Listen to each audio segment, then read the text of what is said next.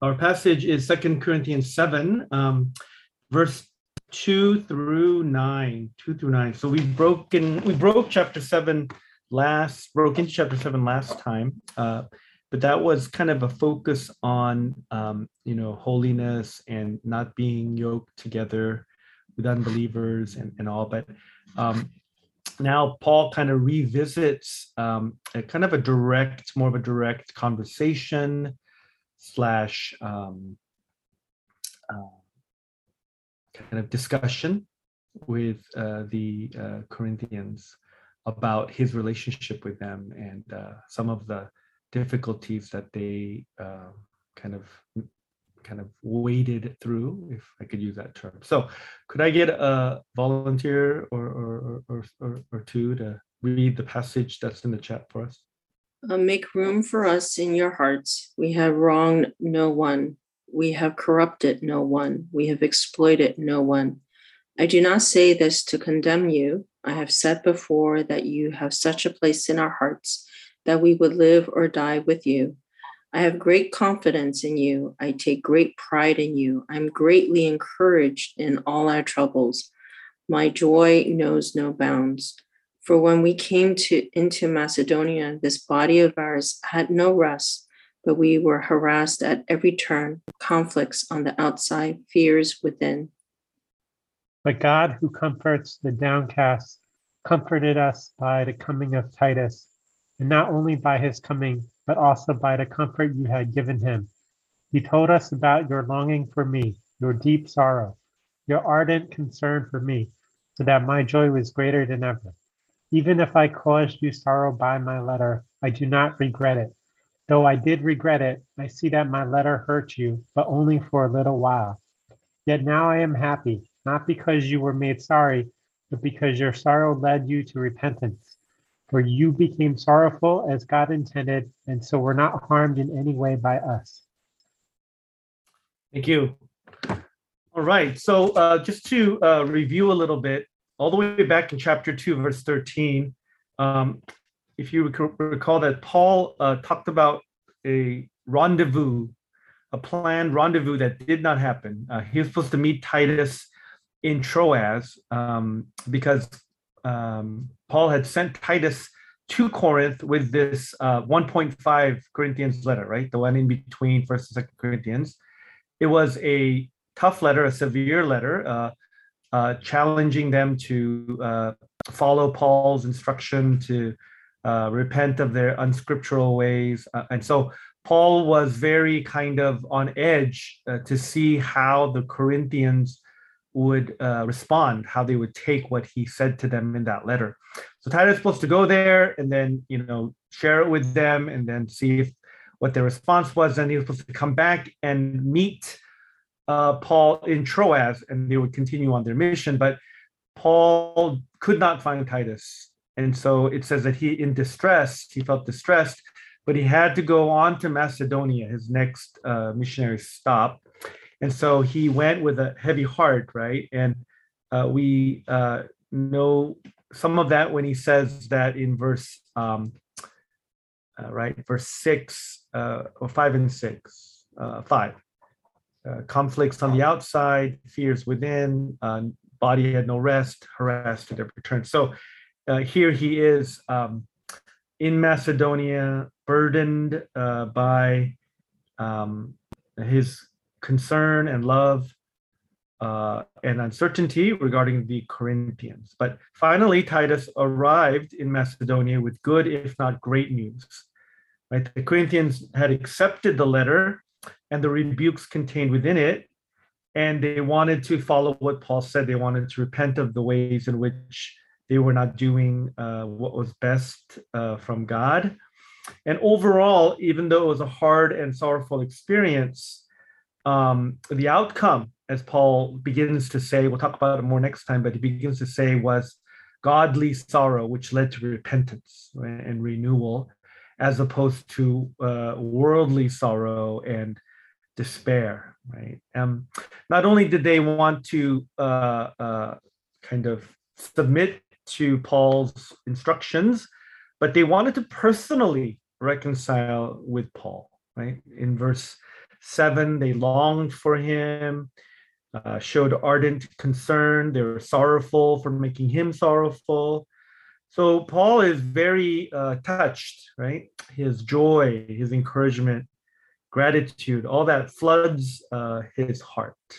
So it's a good outcome, but um, the journey there was not easy uh, and all. So I kind of want to make that our um, maybe our um, question or our topic um, uh, where I, I, sometimes I consider you guys my partners in perplexity, like something I don't understand about life or the Christian walk or the Bible, right? Um, you know, a lot of you guys are mature Christians, so it's uh, it's helpful to kind of think through some of uh, these uh, things that you know uh, of what the text uh, says, right? So, um, and so uh, the issue of conflict and reconciliation, right? Uh, starting with that, um, I think um, it's fair to say that uh, we we can expect even in a group of Christians, even in a church, even with an apostle and the church that he founded, um, that conflict and disagreement is inevitable. It's going to be there, right?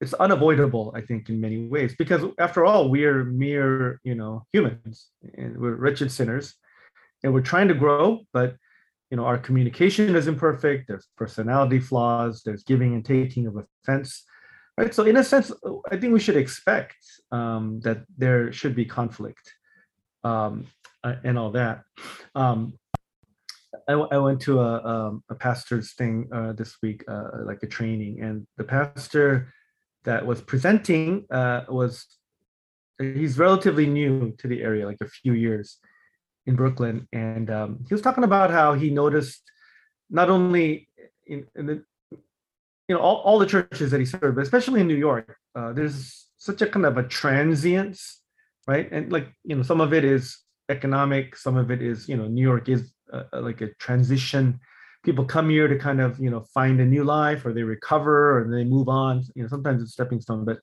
um, he's noticed that new york especially he's been trying to like stabilize his membership and you know and one of the areas that he said he undertook was this area of conflict right he said that he talks about with his people um, how he encourages them. You know, you guys are if, if they're new or if they've even been around for a while, he says to them, kind of, he, kind of uh, repeatedly says like, don't leave at the first sign of conflict.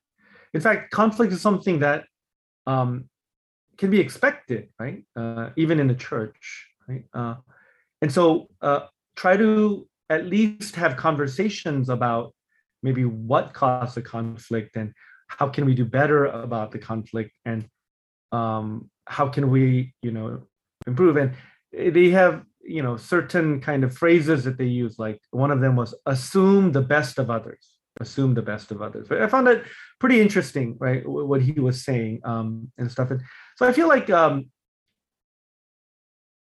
even among fellow believers and Christians, you know, there's no guarantee that we're never going to disagree, right? But it's to me the the power and the beauty and the excitement and, and the reason why we can, let's say, face conflict uh, with hope, even, is because um, you know we can move on to the resolution of it, benefit of the doubt, you know, clarification, apologies, forgiveness, resetting, right? All that, you know, not only can happen, but you know, maybe you could argue should happen, right? So we see, you know, in in, Christian history and in, in our own experiences that we fall all the time, right? Um, that conflict happens, but what I think is uh, is is heartening, encouraging is that you know forgiveness and reconciliation and restoration can can happen um, as well, right? So even in Apostle Paul's um, context, right? Somehow, I, I don't think that he's discouraged per se that uh, the Corinthians and him have had a falling out. Right? They've had, it's been a hard slog, right? Certainly, there's been uh, difficult words exchanged. You know, the whole reason he didn't physically go back was because he thought it'd be too painful, and so he sent a letter. There's a whole host of very strong emotions, uh, distress, bemusement. You know that he had to write three long letters.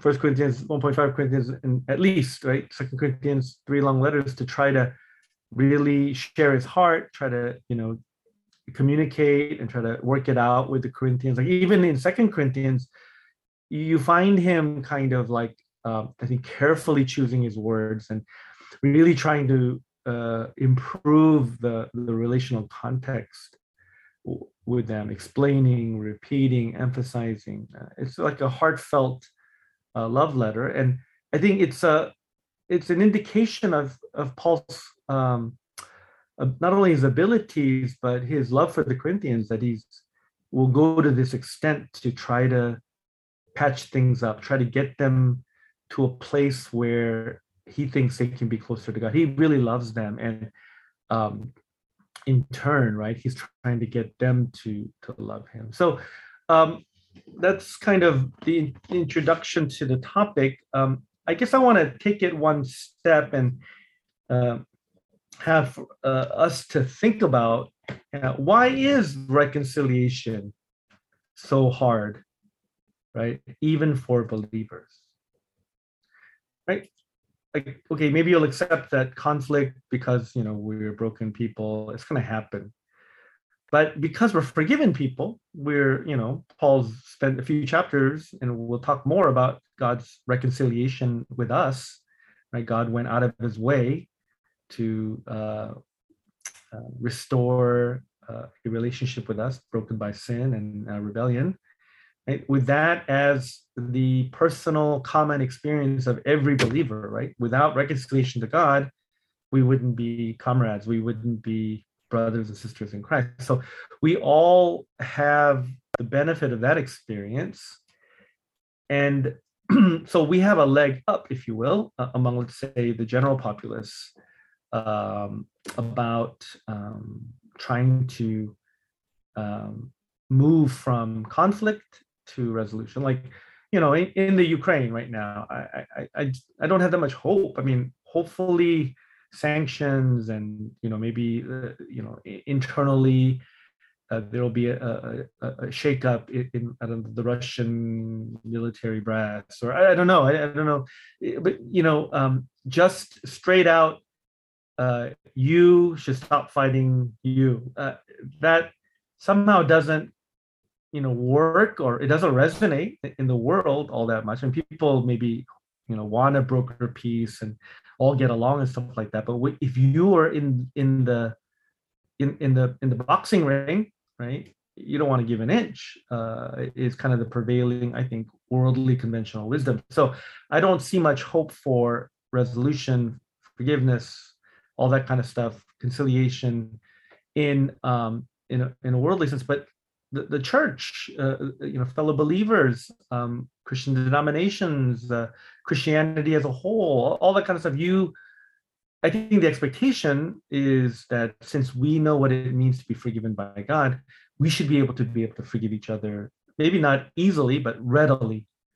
But when there is kind of a prolonged lack of resolution or a prolonged lack, lack of reconciliation. Um, I don't know. It, it, it, it's it's uh, like I said, it's perplexing. It's I think a little bit confusing. I think it denigrates our witness, right? Um, Jesus prayed that we would be one as he the father and the father were one, and that uh, through that unity the world would know that God had sent Jesus, right? So it goes to the very heart of the Christian mission, and yet it's so challenging and so difficult. So, um, those of you that you know have thoughts or maybe have thought through it, um, what makes why is it in, in, your experience or in your thinking? Uh, what what makes reconciliation so hard um, between people who experience conflict and specifically i mean you could talk about people in general but specifically christians would be I think even most helpful Um, I think uh, reconciliation sometimes is hard because um, you know I think conflict could have may have uh, several layers.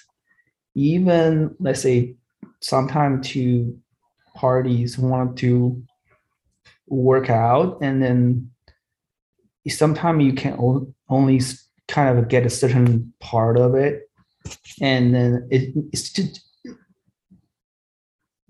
it's it's so ba- so basically the, the the the issue could be more complex. And then there if like only partially resolved it may become a kind of a false peace and that yeah that may not really that um, help yeah just i guess what i'm trying to say is that people may underestimate the, the kind of scale of the issue and feel like uh, it's resolved but it's not. So things may happen again in the future and turn out that then you know um, then people start questioning the whether that resolution was or reconciliation was um, effective or whether it was working or even whether it was genuine so i guess yeah Yeah, that's very helpful. Humphrey. I, I, I like that. Um, let, me, let me follow up on that. Let's say that you know you only resolved you know whatever uh, sixty percent the first time around, Mhm. and you weren't aware of the last forty percent. But let's say a year later that last forty percent comes up, Mhm. or twenty percent, half of that comes up. Why do you think it's hard to deal with the new problem or the let's say the the, the deeper problem, the underlying problem. And I think it is, but I don't know. I, can you offer a reason why? Why can't we just, okay, we didn't solve it all the first time. Let's try again. Let's keep trying until it's 100% clean, for example. Yeah, I think it. Yeah, sometimes. Yeah, if maybe in order to kind of solve, let's say, kind of solve all the problem, like hundred percent of problems, I think it, it may kind of re- involve because I think humans na- naturally kind of sinful. That's why kind of that's why I think uh, have to work on it over and over again. But you know, those kind of a, but it, um, if like you know, in order to fully achieve some sort of reconciliation if it, it involves uh, resolve like involve fixing like say for example if i have conflict with a person a in, i need to fix my kind of a deeper like a sin issue which is probably not easy to fix. And then it's it's just it's not only become a, it's not just a intention. It's more of a whether how much i can overcome my own thing or just work on my own thing for example. I, yeah that's kind of a first pass of thinking. Yeah, yeah, awesome. Thank you. Uh, other contributions about why it's so hard to reconcile? I think also, um, I don't know if this is just Christian context, but um, or just relational. Con- There's like a certain expectation, and uh, maybe in a Christian context, the expectation is, um, you know, we're all trying to imitate Christ, right? So when expectations, whatever they may be, are not met, there's almost a feeling of uh, deception or betrayal from the other person or or vice versa. And uh and kind of like what Hanfei said if the person or or either party is not aware and the other party thinks that they should be aware. Um I, I like they shouldn't even have to communicate it with let's say with me and i should be aware of it. Um, then there's a lot of like misunderstanding and uh, disappointment that comes along with it. So that's just something that I mean, I, I followed the expectations not being met and, and the disappointment and kind of like frustration that, that could ensue. But how do you get from that? I think I know the answer, but I'd like you to say, Joe, how do you get from that to deception slash betrayal? Because what's involved to make that jump? Because it could be, let's say, an innocent, um, like I tried, or or just kind of a, you know, you know, I'm just that imperfect. you know, I, I don't meet up to even what I want to meet up to, kind of thing. But so, how would you kind of connect those two?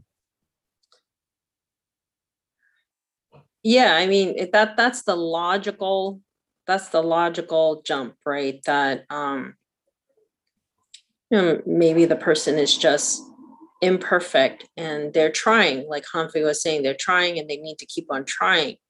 But I think like uh there's almost like sometimes a um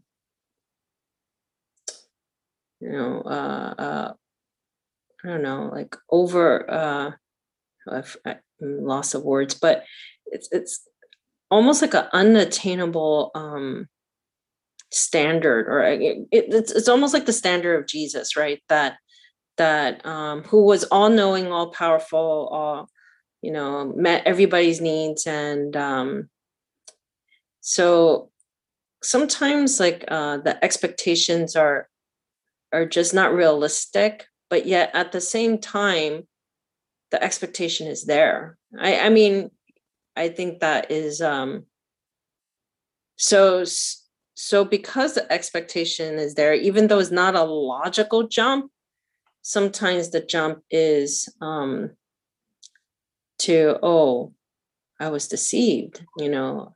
I thought we were all aiming, or maybe maybe the thought is that you know this person is not aiming or trying hard enough to to to get to that standard and therefore a person feels deceived i don't know um yeah.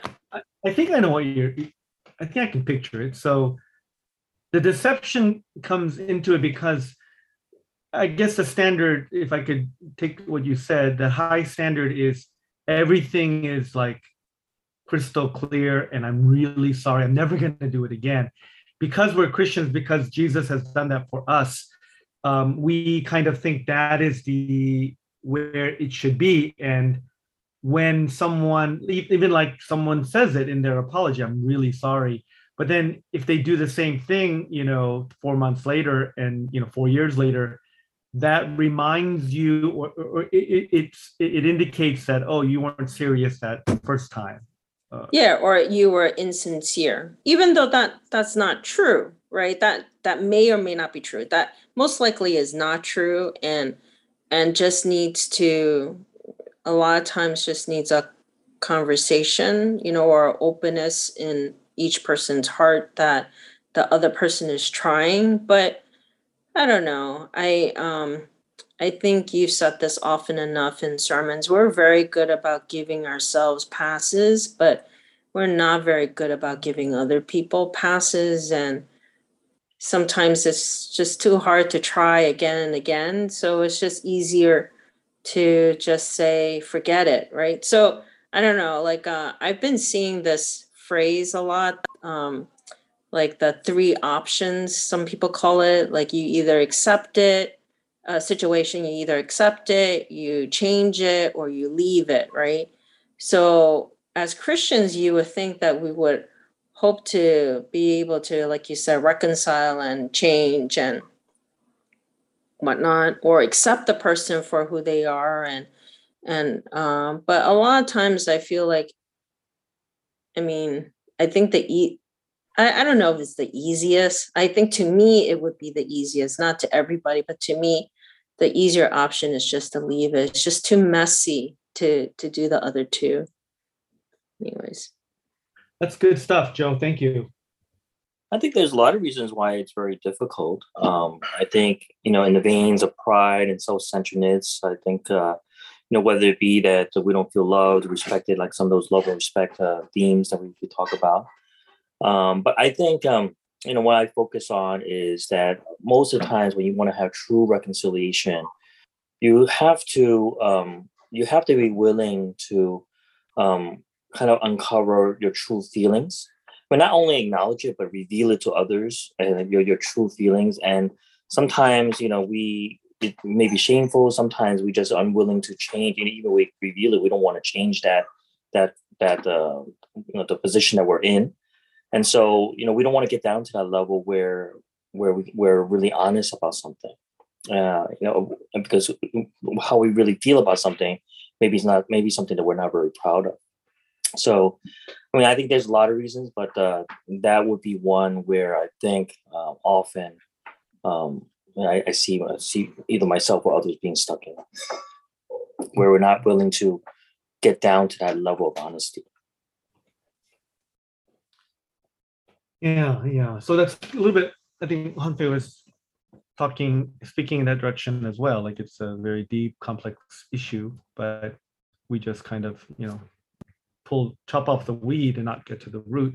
Uh, Tony, uh, as you were talking, it made me think like that just compounds the problem though, because now we have not only an unreconciled relational issue, but we have a un whatever un unaddressed unexposed you know unadmitted you know deeper core shame or deeper core issue. Right? So it's like not only are you not accepting or you know you don't want to be free and clear with the other person but now there's more self-protection and, and kind of isolation that that results uh, i was thinking like it's a double whammy so it's not I think I agree with. I mean, I, I yeah, it's true. I mean, it's it's hard to be the one who is, you know, let's say being punched and not punched back, or you know, being the one who is willing to suffer, right? You know, if we're trying to imitate Christ, right? Well, you know, I, I don't think it's uh, a natural feeling. Um, at least the way we're brought up, the way we're, you know, where we've been raised, where we are um, easily willing to be the one, um, let's say, taking a loss or being hurt, right, and, and being willing to forgive in those situations. So, you know, it may be in our our midst of um, arguing or fighting or dealing with some issues, we just don't want to accept the fact that that is what Christ is calling us, and and be willing to be that humble to resolve these situations. Um, and be able to reconcile because we, just we're just not there. And then we you know of course the, the easy comparisons that hey we're not jesus right? But the, the reality of it is, is that that's also the reason why uh, we're you know because we feel that way and we use that as an excuse to you know we, we lack a real reason to to change because we accepted the fact that we're not going to be like him. Okay. Yeah good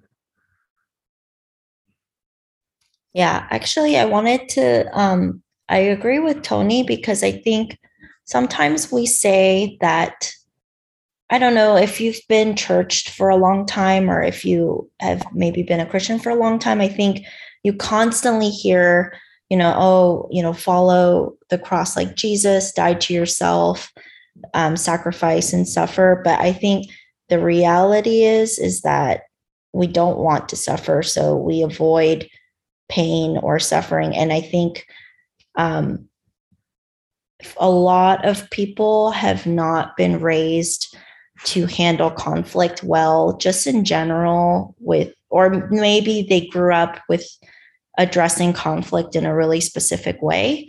So, as an adult, to try to basically completely rewire your brain sometimes to handle conflict just in general with other people and especially with you know christian brothers or sisters i think that is very hard um, because maybe your whole life or maybe a you grew up a certain way you could have been avoiding conflict right? Or uh, maybe you were you know a people pleaser and you wanted to like kind of always appease the other person but like everyone has been saying it wasn't a genuine reconciliation. So it wasn't like a real reconciliation. You just kind of said what you needed to say to kind of smooth things over. Um, so I think it is just really hard. And I think the reality is that sometimes we just don't feel like like this person might be worth the effort, even if they are a Christian brother or sister. I don't know. Because I mean, I'm speaking for myself that even when I have conflicts with my own family, that, you know, they're my family. It's not like they're ever going to go away. Right. And so that even for me is so difficult.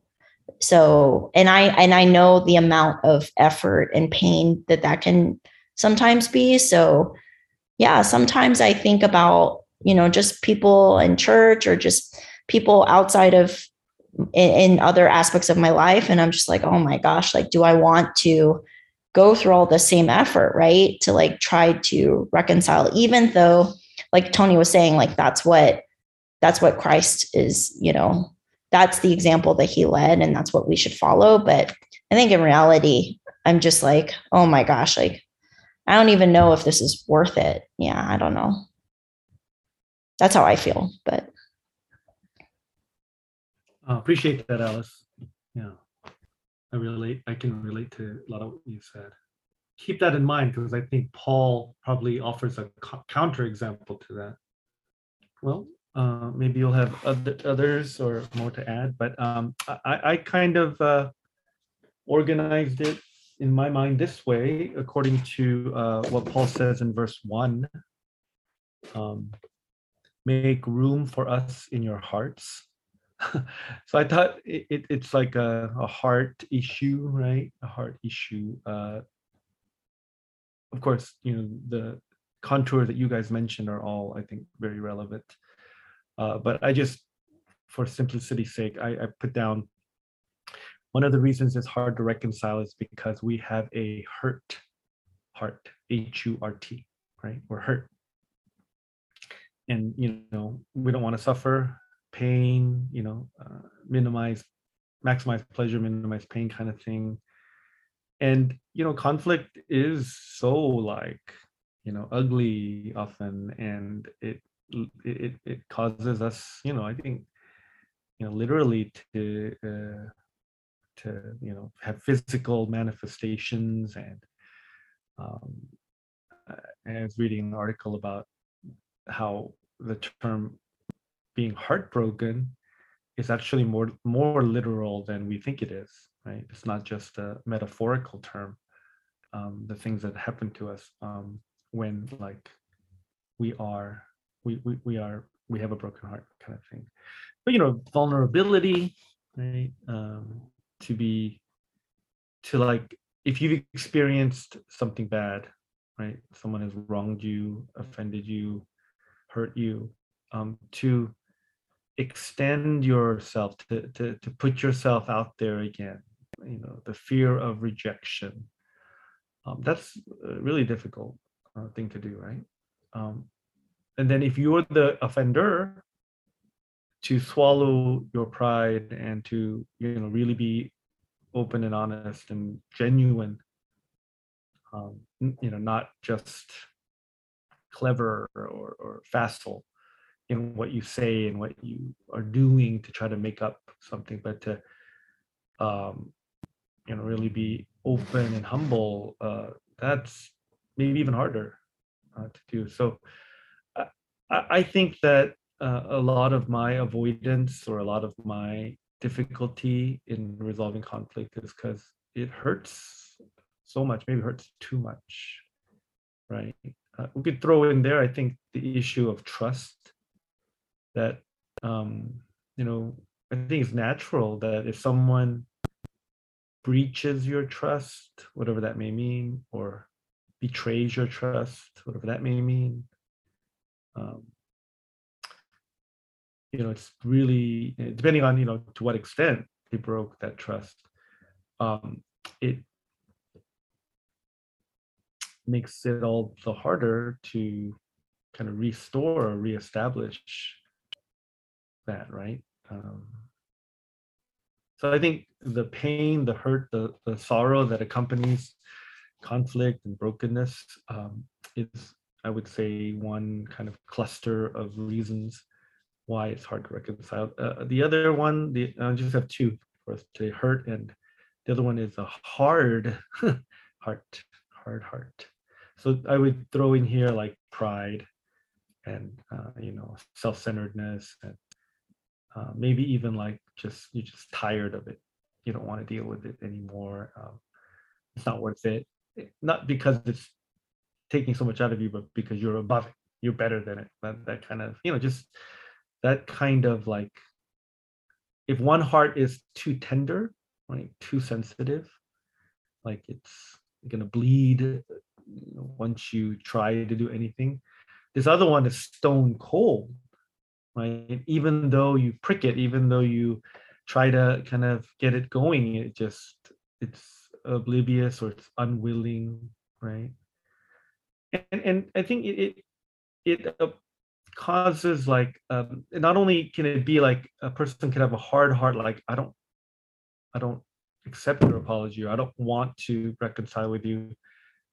You know, you did you wronged me and you know i'm never going to forgive you that's not the hardness not only applies in that situation right where let's say a wrong or a sin or an offense has been committed and we're hard we're, being a hard um, against the person let's say who's trying to reconcile. But i think hardness also comes into play even before um, what i mean is it can be the reason why we are offended or hurt or uh, or or um, there's a conflict because the hardness has created a certain response mechanism or it makes us a certain way and we take things the wrong way or people with even the best intentions and even the best uh, means of communicating um, it doesn't result in, let's say, our character growth or our uh, you know, spiritual improvement. It actually uh, leads to us being insulted or or angry because you know we were hard to begin with. So I think like unteachability, for example, would be like one type of hardness where if we think we know everything and someone tries to share or teach or even like you know drill something in us um, we could perceive that as kind of like oh you have an issue with me when they don't right? They're just trying to convey or help us even but we don't take it like that right? If we um, are so prideful that we do not listen to anybody. Um you know we're ripe for conflict because um you know anybody that goes against us or or, or corrects us uh, we're going to respond poorly. So uh, you know e- even i guess one application i'd like to many application i throw in here is even as we try to like navigate conflict and you know we try to remind ourselves again of jesus's example uh, and stuff um, and some cases are really really thorny and really maybe even insoluble. Um, but even be, before that i feel there are there's a lot of room in each of us in me to really work on kind of my self uh, understanding self-awareness um, kind of my sensitivity level, my yeah, my hardness, right? Uh, not only should we be good soil for the gospel and the word of God, but we should be good soil for relationships, right? Um, you know, where uh, truth comes, even if it's um, not easy to hear, or even if we don't agree with it, let's say right off the bat, or even if it's kind of po- pointed, um, to let it kind of take root, sink in, bear fruit. Uh, you know, that is that's something we can work on, right? Maybe so maybe you don't have any like on like open wounded, open wounds, kind of like festering conflicts and you know relational kind of stores uh, with people uh, good. I, that's awesome. But uh, how can we work on, um, yeah, making sure that never that doesn't happen? Yeah, I think that has to do a lot with um, softening our heart, um, being open to others, um, open to what you know they might say or what God might say uh, uh, to them? And I think you know one way to that that helps to break up that kind of hard ground, hardened heart, is to meditate a lot on the forgiveness and the reconciliation we receive from God. If I really count uh, account for what I feel the Lord has the transgressions that he has uh, forgiven me for, the, the magnitude of them and the variety of them, I doubt that I could, anybody could wrong me more than I've wronged God. And I know it, like we've said, it's hard to, you know, take that repeatedly, right? And and we are flawed and and, and small and, and imperfect, limited, but at least um, I think meditation on the extent and again the type of sins that uh, the Lord has forgiven it should make us uh, a little more supple, a little bit more um, porous, uh, a little bit more humble, a little bit more uh, unoffendable. Uh, uh, I think uh, you know it's always the the parable of the unmerciful servant, right? The guy who owed, let's say, a million dollars to the king, and was supposed to pay up and couldn't, was going to be thrown in jail, asked for mercy, completely, debt was canceled. And then he goes out and finds a guy who owes him twenty dollars, and same situation, can't pay, throws him, you know, threatens to throw him in jail. The guy pleads for more time, and the forgiven guy can't forgive the, the peer, and throws him in jail, right? Even though the relative uh, debt that was owed him was so much less than what he owed. And that incongruity upset the king, right?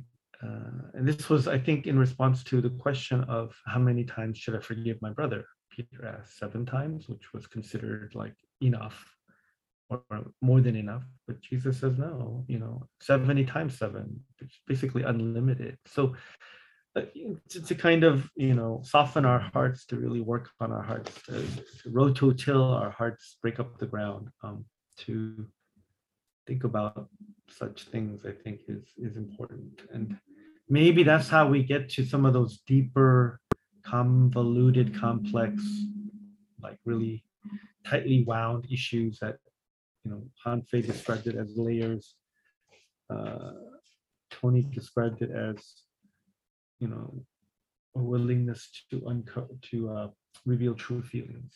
Uh, the last aspect of the hard heart um, that I was thinking about was kind of, um, I think one thing that might help in terms of relationships is to kind of do a lot of thinking and praying and and, and kind of reflecting and maybe practicing experiencing love right? and what love really looks like. Um, I think you know, um, I think a natural uh, kind of default or, or definition of love is often it's supposed to be um, kind of something soft, something comforting, um, something safe, and, and it can be right. Uh, love has that uh, expression um, but it's not only like that right? Certainly god's love is not only like that. Um, so you know god's love is both hard and soft. Um, i know i'm generalizing but it's both fatherly and motherly. It's both stern and merciful. It's both authoritative and compassionate. It's both both it's both demanding and forgiving right? It, it really depends on what is needed in in our uh, situation in our moment um, and what god wants to like convey to us or um, uh, or, or demonstrate to us. You know sometimes god's love uh, is um, like the kind of love i don't really like. And other times it really is the kind that um, I prefer. But the reason that God sometimes um, is stern or tough or unyielding is because he loves us. Right. And, the, and other times when, let's say, we want to be like that, we think tough love is what's needed. Sometimes God turns the tables and he is you know um, pliant and flexible and merciful i shared this long uh, retreat long ago but for example um, when we're facing a temptation um, satan is the nice guy right he will say, "Oh, you know, you're a Christian, and and you know God has paid for all your sins, and He loves you, and you know you can ask for forgiveness. Um, you know, the grace of God is in, uh, in operative order right here. At the same time, when we're faced with that temptation, you know, I, think a lot of times the Holy Spirit comes down hard and says, Don't do it. This will set you back. I've forbidden it. I've saved you so that you would no longer do this. So, you know, Satan looks like loving in the kind of the immature way, soft way, and God looks so scary and frightful. Um, but after we sin, if we succumb to the temptation, the roles are reversed. Satan starts accusing us and saying, You suck. You did it again. You're not worthy of God's love. He fills us with lies and tries to destroy us so that we'll walk away from God because we're too ashamed. So he becomes the hard nosed, he becomes scary. Whereas God is, you know, prodigal son's father. He's waiting and waiting and waiting, and he's inviting and inviting and inviting. He's reaching out. He's praying. He's he's he's, he's waiting to comfort us and hold us and forgive us. Uh, you know, God is so compassionate. So here we have even Satan's capable of both, right? Is what I'm saying. But you know, more importantly, God is um, He loves us for what is best uh, for us. Um, you know, you can make an application to kind of, you know, even like politics a little bit, right? Like you, you like the conservative movement, the right, is is often about this kind of like standards and truth and righteousness and protection and you know all that kind of stuff. Um and the the left will call that like you're too dogmatic.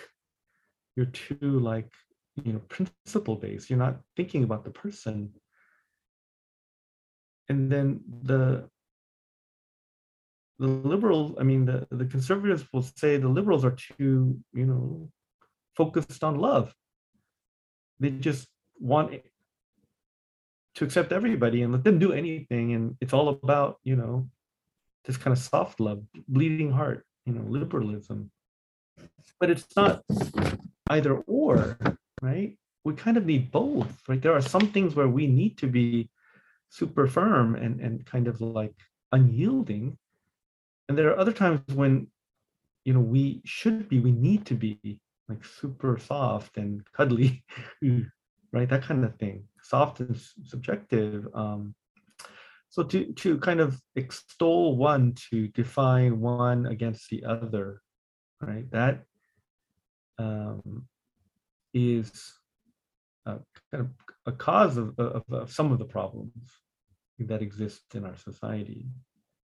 Uh, and so, like this one book I read was talking about this, and it said that's why we need Jesus Christ or or, or God, the Son of God, God the Son, to define love in his personhood right? Love is not a principle. Love is not just hard or just soft. Love is not absolutely stern and and principled or you know absolutely uh, uh, uh, soft and and and and and, and yielding right?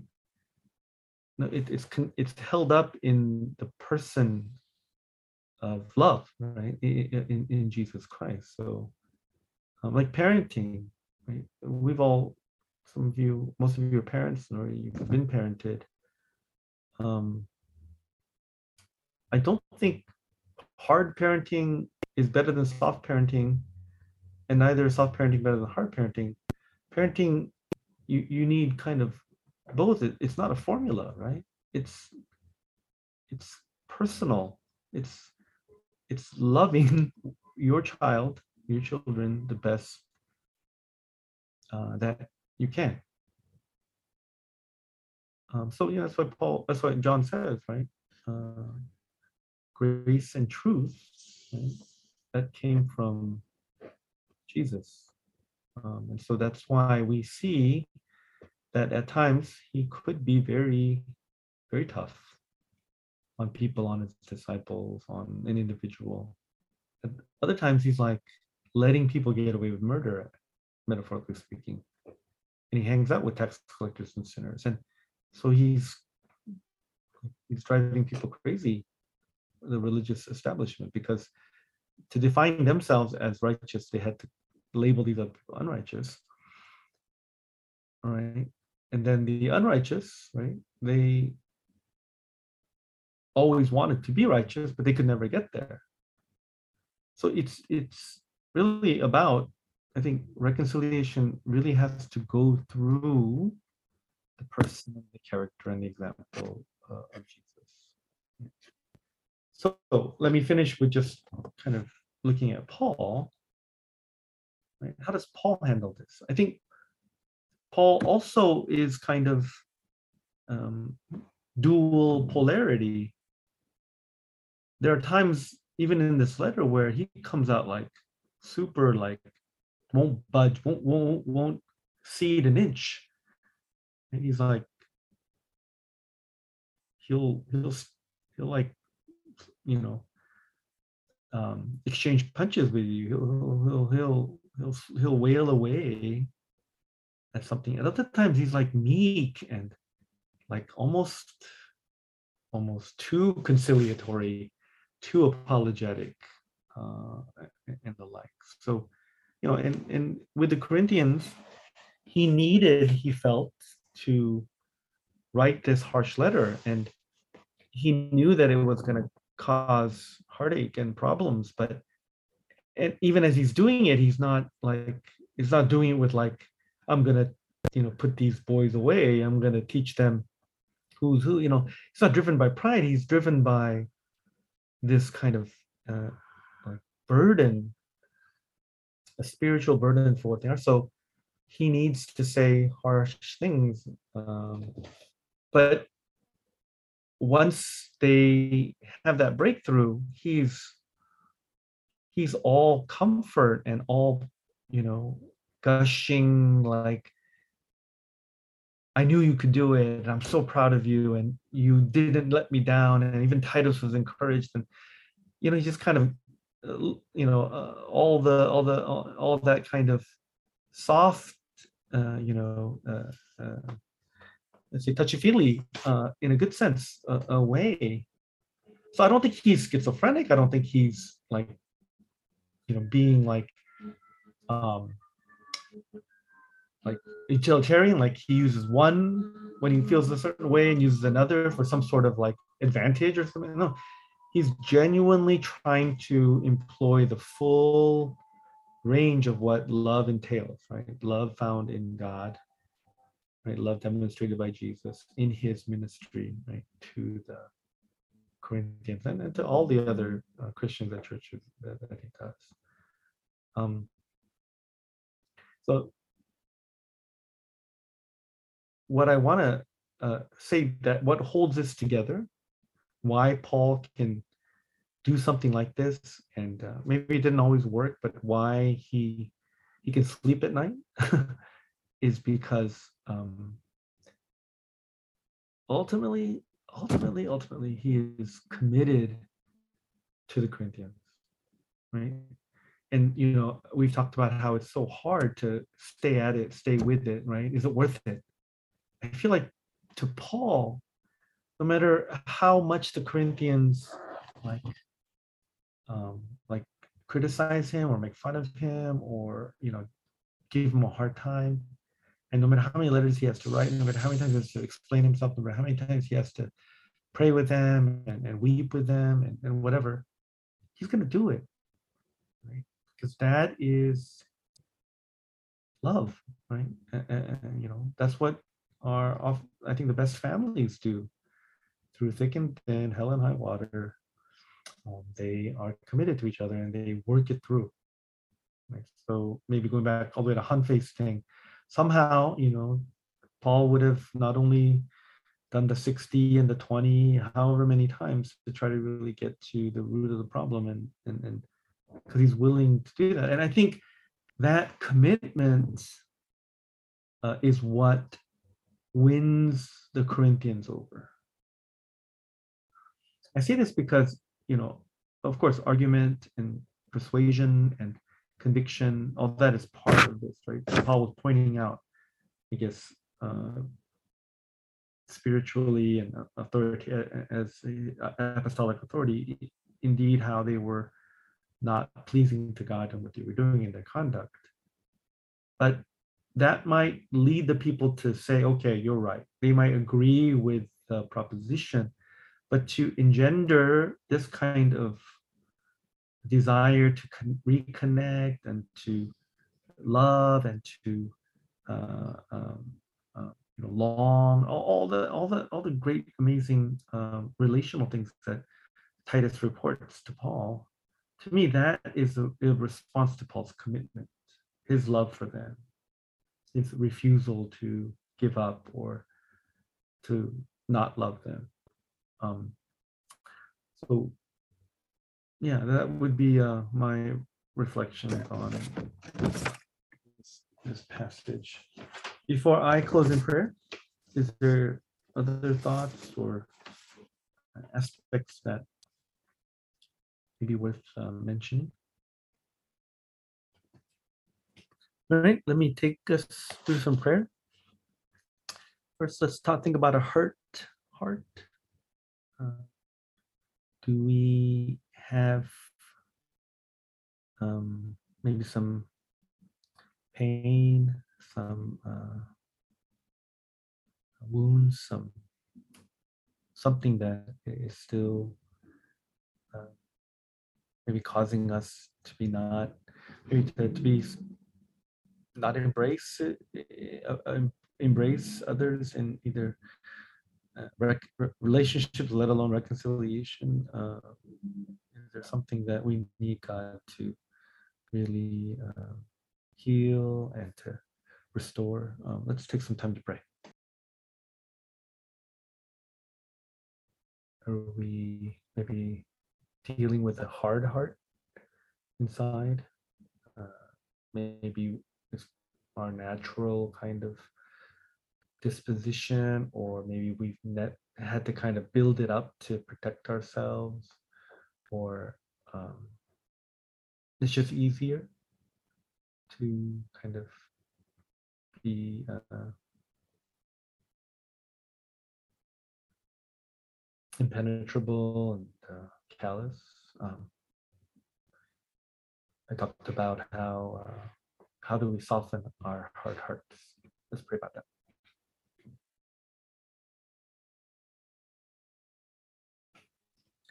Just as a final topic, maybe what I said about Paul's commitment to the Corinthians. um, maybe it's something to reflect and pray about in, in your own um, relationships. Um, would that maybe be uh, kind of a to be renewed, or maybe if it's not clear to establish that so that um, there is that safety, there is that uh, bond that can um, that foundation where we can dig dig as deep as necessary, where we can be as uh, self-disclosing as possible. Uh, maybe you can think about relationships that aren't as maybe that have been broken or it's still unresolved conflict and see if yeah that kind of commitment to each other would help.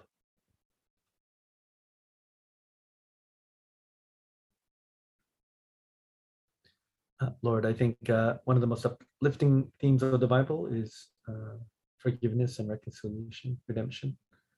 Um, maybe because it is so lofty, um, we find uh, its practical uh, practice, its uh, expression to be uh, some often elusive.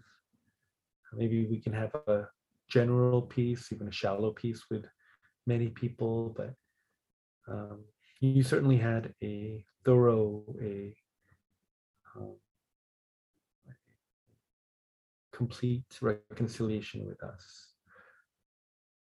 So we pray that we can experience that, um, whether we're in conflict or not. Um, help us to have those kind of trust relationships, and then to uh, build it up. To, uh,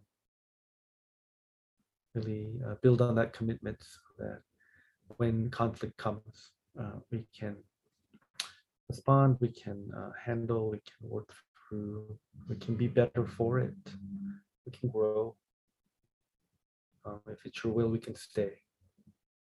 Uh, we ask for uh, your mercy through all this and your strength, uh, for without it, uh, we'll just be uh, spinning our wheels. and We'll, we'll get tired quick. So thank you for a chance to um, see Paul make room in his heart for the Corinthians and ask them to do the same. Uh, In Christ's name we pray. Amen.